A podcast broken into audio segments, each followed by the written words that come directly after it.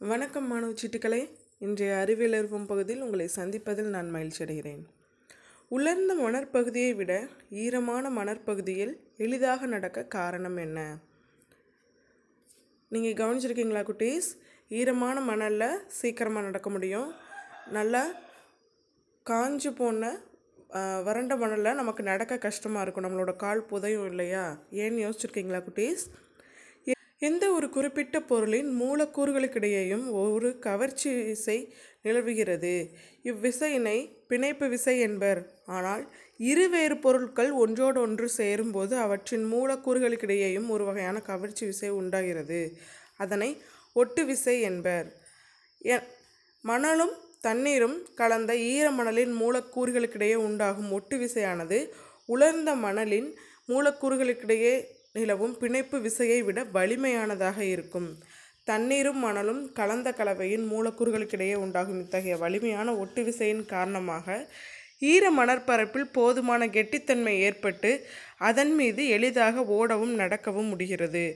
ஆனால் உலர்ந்த மணலின் மூலக்கூறுகளுக்கிடையே நிலவும் பிணைப்பு விசையானது மணலின் துகள்களை ஒன்றோடொன்று இறுக்கமாக ஒட்ட வைப்பதற்கு போதுமானதாக இல்லாத காரணத்தால் மணற்பரப்பானது கெட்டித்தன்மை குறைந்து தளர்ச்சியாக இருக்கும்.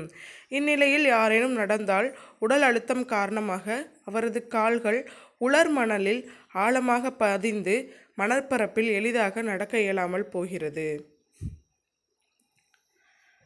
வண்ணத் தூரிகையின் இலைகள் அதாவது பெயிண்ட் ப்ரஷ் இருக்கு இல்லையா குட்டீஸ்? அந்த ப்ரஷ் சொல்கிறேன் நீருக்கு வெளியே ஒன்றோடொன்று ஒட்டிக்கொண்டும் நீரினுள் ஒன்றோடொன்று ஒட்டாமல் பிரிந்தும் இருப்பது ஏன்? வண்ணத் தூரிகையிலுள்ள இலைகளின் அடர்த்தியும் நீரின் அடர்த்தியும் ஏறக்குறைய சமமாகும். எனவே தூரிகையை நீரினுள் வைத்திருக்கும்போது நீரின் மிதப்பாற்றல் காரணமாக தூரிகையின் இலைகள் மேலெழும்புகின்றன இதன் விளைவாக இலைகள் தனித்தனியே பிரிந்து நிற்கும்.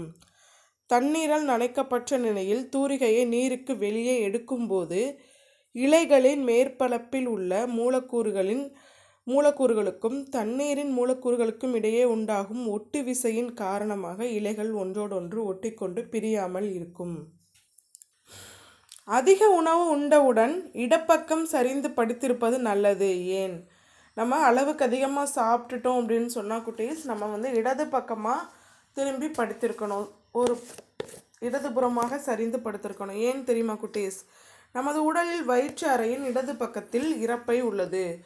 உணவு உண்ட பின் இறப்பையில் நிறைய உணவு இருப்பதால் வலது பக்கம் திரும்பி படுத்தால் இறப்பை மற்ற பாகங்களை அழுத்தும்.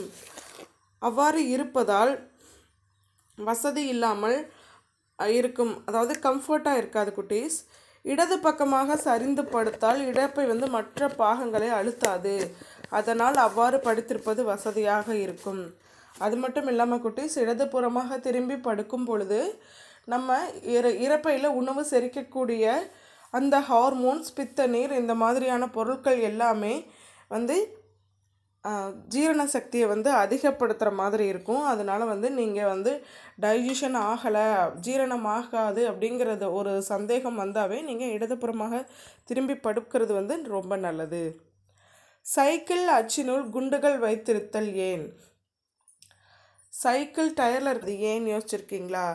சைக்கிள் அச்சினுள் உராய்வு குறைக்கப்படாவிடின் ஓடுவது வந்து கஷ்டமாக இருக்கும். ஓடும் பொழுது சத்தமும் கேட்கும். அதனால் வந்து உராய்வினால் சைக்கிள் வந்து அச்சுக்கள் வந்து விரைவில் தேய்ந்துவிடும். இதை தவிர்ப்பதற்காகவே சைக்கிள் அச்சுக்குள்ளே வந்து சிறு சிறு குண்டுகள் வைக்கிறாங்க. குண்டுகள் வைக்கப்படும் பொழுது அமைப்பு குண்டு போதிகை எனப்படும். குண்டுக்கு பதிலாக உருளகை உருளைகள் வைக்கப்படும் அமைப்பு உருளை போதிகை ஆகும். இது வந்து பெரிய வாகனங்களில் இதை பயன்படுத்துகிறாங்க குட்டீஸ். இந்த உருளி போதிகை என்பது பெரிய வாகனங்களில் பயன்படுத்தப்படுவது. நன்றி மாணவ சிட்டுக்களை மீண்டும் சந்திப்போம். நான் உங்கள் ஆசிரியர் பாத்தி. ஊராட்சி ஒன்றிய நடுநிலைப்பள்ளி அம்பலிக்கை ஒட்டன்சத்திரம் திண்டுக்கல் மாவட்டம்.